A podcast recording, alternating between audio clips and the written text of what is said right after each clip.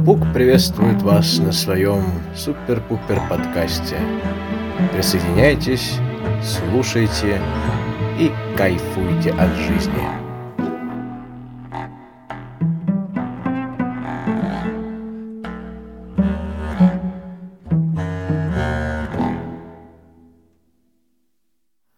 Итак, я вас всех приветствую. А, сегодня в первом пробном подкасте я бы хотел поговорить о нашем восприятии действительности и какие проблемы у нас возникают при нашем обывательском отношении к этому вопросу. Ну, прежде чем мы а, продолжим, хочу представиться. Зовут меня Игорь, 24 годика. Так вышло уж, что внезапно а, прошлым летом я стал дипломированным искусствоведом, что, конечно, наверное, не делает мне какой-то чести, но, по крайней мере, а, я выбрал для себя эту стезю и как бы с ней, с этим крестом, да, на спине иду дальше по жизни и вынужден а, дальше образовываться, что-то делать, что-то говорить, как-то, в общем, проявлять себя в этой сфере деятельности. Ну, говорить о каких-то а, подвигах пока рано, поскольку я еще никудышный специалист. Вот. Но я учусь и буду учиться дальше. На одном высшем образовании я а, заканчивать свою а, карьеру не собираюсь. У меня есть в планах учиться дальше и, в общем, становиться круче и умнее. А, я с недавних пор живу в Грузии, поскольку а, так уж вышло, исторически сложились обстоятельства, что а, в России после известных летних событий мне пришлось ради собственной безопасности покинуть страну, дабы не попасть на бутылку правосудия. А, что стало очень такой модной тенденцией в нашей стране, несомненно, очень хайповой, да, и востребованной, наверное, обществом.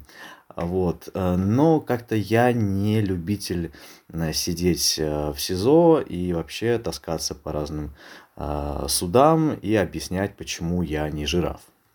Поэтому я уехал в конце августа в Грузию, где здесь сейчас э, стараюсь как-то встать на ноги худо-бедно а, и планирую, в общем, следующей осенью, если все сложится, как я планирую, поступить в университет либо в Германии, либо в США. Вот. Ну, в общем, итак, начнем наш а, разговор, наш пробный подкаст. Не обессудьте, сегодня он достаточно такой сумбурный, я к нему не готовился э, так прям целенаправленно. В общем, пытаюсь как-то сформулировать свою позицию по данному вопросу, который я озвучил в начале, а, просто основываясь на том, что я знаю, что я как бы испытал на своем собственном опыте а, жизненном, который у меня, к слову, не хочу хвастаться, но он он у меня может, знаете, даже по нему можно фильм сделать. Но об этом уже как-нибудь в следующий раз. А прежде всего необходимо понимать, что любой, кто касается данного вопроса, если он не является просветленным, знаете, мистиком из Индии, будет так же далек от истины, как ваш достопочтенный слуга от Луны или Марса. Но, по крайней мере, мы всегда можем вообразить наш путь к пониманию проблемы, что, знаете, не является лишним. А вообще данный вопрос в последующих подкастах будет очень сильно завязан с темой искусства. Ну, я же искусствовед. А, но сегодня более общий разговор. А, прежде всего зададим себе вопрос. На чем строится наше восприятие в основе своей? Мы не слепые кроты или летучие мыши, поэтому ответ достаточно прост. Наше восприятие строится на зеркальной оптической иллюзии окружающего мира. И почему же я называю это зеркальной оптической иллюзией, а не зрением? Все просто. Наше зрение не является аналогом камеры обскура, как считалось до конца XIX века. Ну, грубо говоря, наш глаз не способен к восприятию проекции. Поэтому, когда человек смотрит на какой-то предмет, этот предмет не отражается у него в глазах, как в зеркале, знаете. Это гораздо более сложный орган, он является продолжением нашего мозга. А, в общем, тогда, когда это знание появилось, в западноевропейском а, сообществе произошел серьезный раскол, а, связанный прежде всего с пониманием того, а, как устроены наши органы чувств. Глаза перестали выполнять функцию отражателей некой объективной реальности. Это, к слову сказать, сильно ударило по искусству в том числе. И именно в тот период активно начала популяризироваться теория искусства, пришедшая на смену истории искусств, которая занималась по большей части знаете, э, фактурологией и жизнеописанием, а, анализом каких-то там, не знаю, событий, а, связанных с появлением тех или иных течений, да, но об этом конкретно мы поговорим в следующий раз. Это на самом деле сильно соотносится, если уж прям так абстрагироваться от чего-то научного, с тем, о чем Восток со своей многообразной философией говорил на протяжении тысяч лет. Да? А, ну, это и буддизм, и синтоизм, и иудаизм, и куча разных направлений появлялась, э, рождалась и умирала, и в общем, занималась этим вопросом очень плотно, да, и вообще вся восточная философия строится примерно на одной проблематике, да, которая связана а, с так называемой вот этой, знаете, иллюзорностью нашего а, бытия. Вот. И как мы можем теперь а, понять, да, а, не без оснований. В общем, а, говорила э, восточная философия, что разделение на субъекта и объекта – это фикция – ну, это как бы, ну, знаете, так, типа, придумка, и не более того. Аналоговое мышление, которое а, вот, является оппозицией цифровому мышлению, а, появившемуся как явление после XIX века. В общем, аналоговое мышление представляет, что реальность – это материя, данная нам в ощущениях. Если вспомним э, знаменитую, знаете, эту ленинскую формулировку. А, в общем, эта а, позиция, эта позиция стала подвергаться серьезной критике. И в начале 20 века в Европе наступает проблема антропологического психоза, когда у людей стал не сходиться дебет с кребетом. Конечно, в массе своей это а, не имело большого значения на быт. Но на культуру в целом и ее движение, да, это преосмысление так или иначе повлияло. В том же искусстве для многих стало бессмысленным повторение окружающего мира в реалистической так называемой форме, поскольку э, стало непонятно, что такое вообще в принципе реалистическая форма. В ситуации, когда реальность является концептом восприятия действительности, и этот концепт восприятия действительности у каждого отдельного человека является абсолютно разным. А каким же образом тогда строится мышление и наша связь с миром, если предметный мир является иллюзией? Ну, все строится так или иначе, хотим мы этого или нет, а, на системе образов. Мы, как вид, обладаем образным мышлением. Соответственно, такой вид жизнедеятельности, как создание образной реальности на разных по сложности уровнях организации – является, ну, пожалуй, единственным во всем животном мире присущий человеку и только. Не берусь, знаете, рассуждать про сознание и его наличие у живых организмов по соседству с нами, поскольку до сих пор нет единого мнения, что есть сознание и где его искать.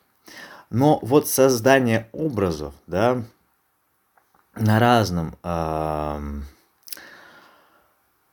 создание образов на разных уровнях организации, начиная с там, да, элементарного э, подбора там какой-то одежды перед выходом на улицу, заканчивая какими-то сложными уже, да, вещами э, наподобие э, каких-то э, визуальных, да, артефактов в виде э, художественных э, произведений, да, будь то, не знаю, скульптура, будь то э, живописная э, картина. Это не важно, поскольку везде в основе лежит так или иначе изображение. Да, а И если говорить про, если говорить про изображение, то это один, знаете, из частных случаев образно-творческой деятельности. И там очень большой диапазон. Искусство не является изолированной областью. Она так или иначе связана со всеми видами жизнедеятельности. Вот. И все, все, так или иначе, хотим мы этого или нет, строится на системе создания образов. И это видовое качество, оно единственное, да, и по всей видимости а, наш вот этот эволюционный путь, которым мы прошли, да, мы обязаны во многом нашей способностью, да, к а, созданию вот этих самых образов. Э, мало того, что мы сами, да, вписаны в эту систему образов, а мы как вид обладаем образным мышлением.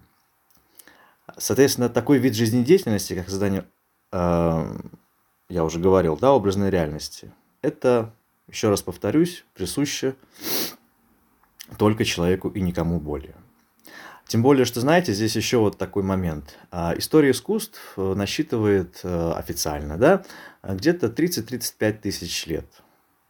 Это вот э, то, эм, тот период, когда человек занимался осознанно вот этой сложной организацией тех или иных визуальных артефактов да, на поверхностях разных. Хотя практика создания изображений, вот именно создание изображений, не сейчас мы говорим не про искусство, а про создание изображений, насчитывает а, порядка двух миллионов лет. То есть еще 2 миллиона лет назад начало, начался этот путь человека да, а, по, а, ну, в принципе, вхождению в этот образный э, мир. Да, когда э, начали появляться какие-то первые черточки, там, да, какие-то линии, э, человек просто там э, сделал отпечаток своей руки глиной на стене и кайфовал от этого, да, и он сам не мог понять, почему от, он от этого кайфует. Но понимаете, это как, ну вот знаете, очень долго не ходить в туалет, а потом так внезапно пойти в туалет, сходить, попиписить там, да, и вот вы чувствуете это блаженство, это облегчение от того, что вы сходили в туалет. Ну, примерно то же самое можно представить было и с а, древним человеком, когда он начал а, создавать какие-то визуальные артефакты. Конечно, они не несли никакого а, сюжетного, да, смыслового назначения, это уже появилось гораздо позже. Ну, это, да, связано все-таки с организацией нашего и развития нашего головного мозга. Вот. А, но практика создания изображений так или иначе насчитывает 2 миллиона лет. И этот факт нельзя списывать со счетов, на это нужно всегда очень сильно акцентировать внимание, когда а, вы занимаетесь какой-то ретроспективой да, развития а, человеческого индивидуума. Да.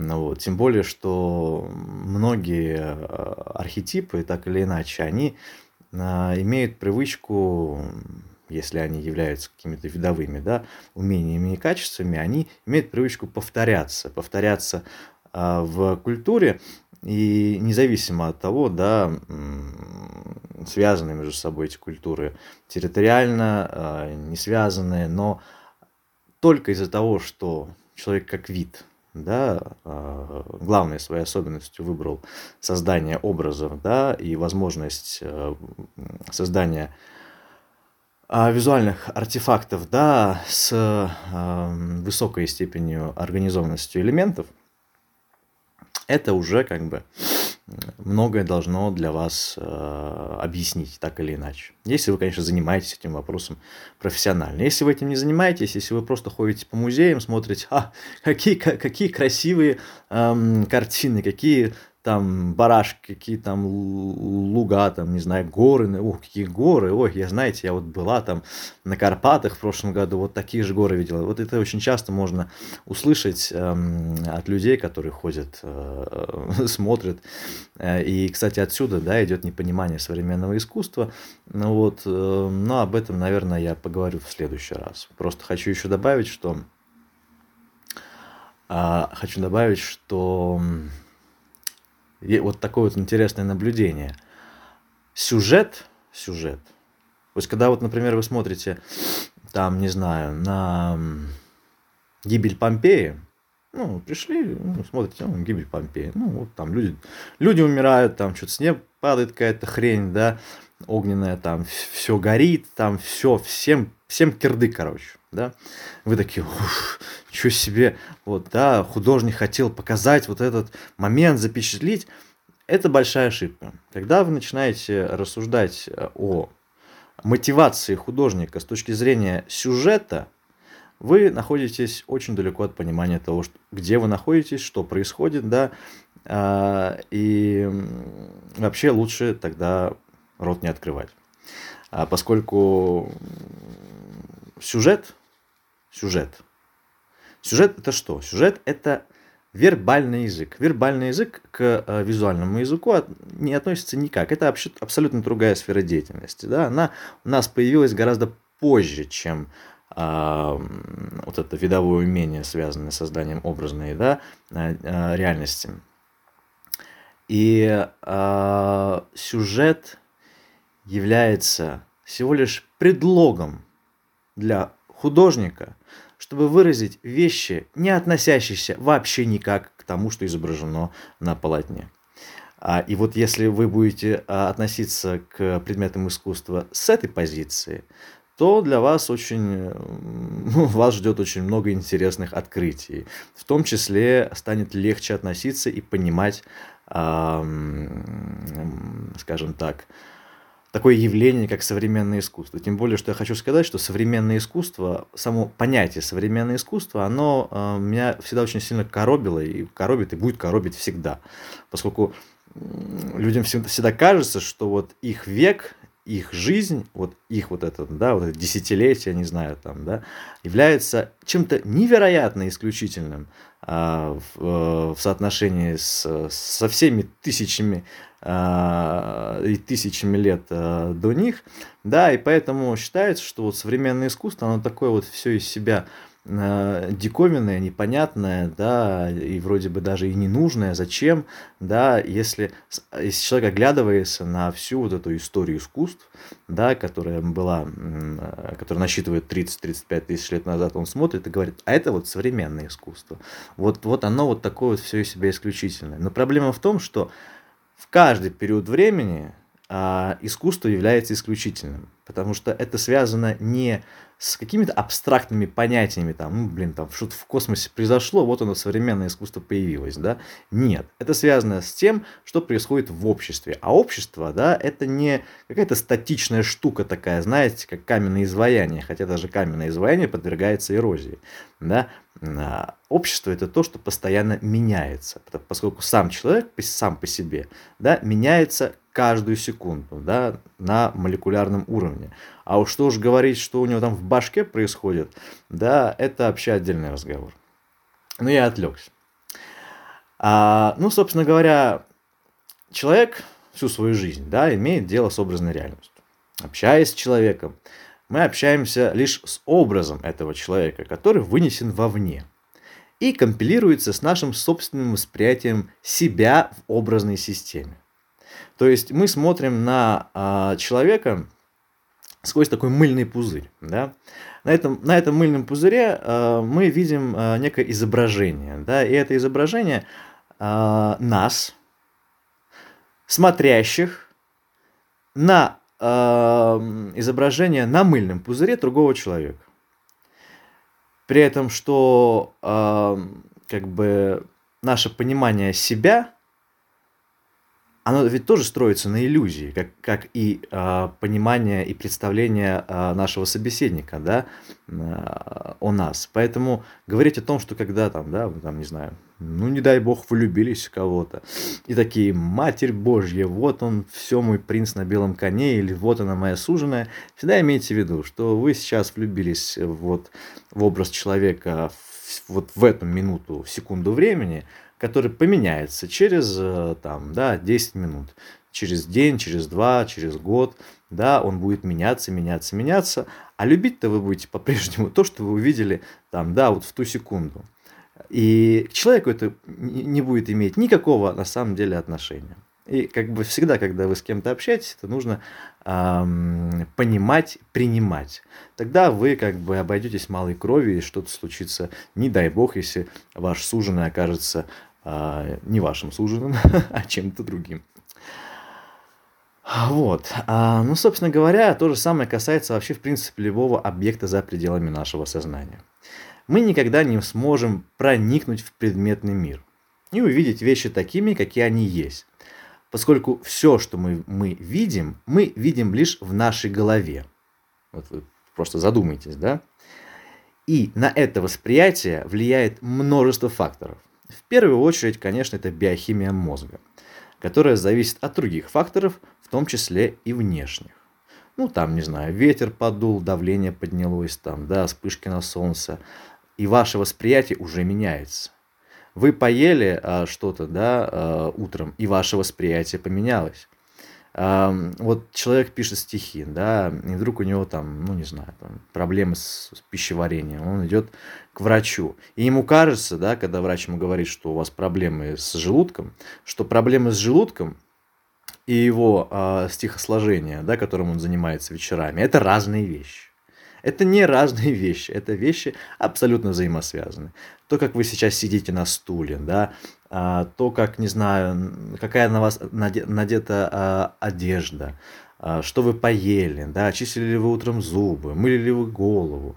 Вообще все, абсолютно все влияет на ваше восприятие того, что вокруг вас происходит. И несмотря на то, что такой взгляд на вещи сейчас является основополагающим в западноевропейской культуре, все равно обычный обыватель редко задумывается об вот этой иллюзорности своих представлений. Людям привычна мысль, что жизнь в ее нынешнем проявлении одна такая и никакая иначе. Когда же на самом деле человек неосознанно, ну или осознанно в некоторых случаях, выбирает одну иллюзию из тысячи других возможных. В сфере человеческих взаимоотношений это играет часто роковую роль, да, как я уже говорил. Когда мы начинаем считать первое впечатление от созданного нашим воображением образа единственно возможным, при этом забывая тот факт, что в нашем мире не существует ничего статичного. Все находится в движении, и человек с его личностью тоже. Но, к сожалению, многие культурные страты в нашей жизни подпитывают подобные иллюзии. Массовая поп-культура который является двигателем прогресса на самом деле, да, постоянно враждует с традиционными ценностями, которые могут существовать лишь при ситуации, когда человек живет аналоговым мышлением. В свою очередь, эти ценности удобны своей практичностью для власти, как это ни странно, да, которая, как правило, не любит изменять традициям управлять самым быстрым и эффективным образом. Не везде такое, но в той же России подобная отсталость налицо, поскольку это страна с авторитарно-религиозным культом, как я считаю, а, как единственным способом взаимодействия органов власти с обществом. Проявляется это еще и в непонимании разных масштабов нашего жизненного мира. Традиционные ценности, аналоговое мышление, противовес которому, кстати, является цифровое мышление, а именно понимание нескольких вещей, это разность масштабов жизненного мира – относительность восприятия действительности и понимание того, что человек двуплановое образование, где есть план формы и план содержания. Так вот, традиционные ценности и аналоговое мышление в том виде, в котором они навязываются обществу, ведут неизбежно к стагнации. Ну а что такое стагнация? Да? Это тогда, когда культура и общество доходят до определенной точки, после которой перестают развиваться и начинается распад всех культурообразующих страт.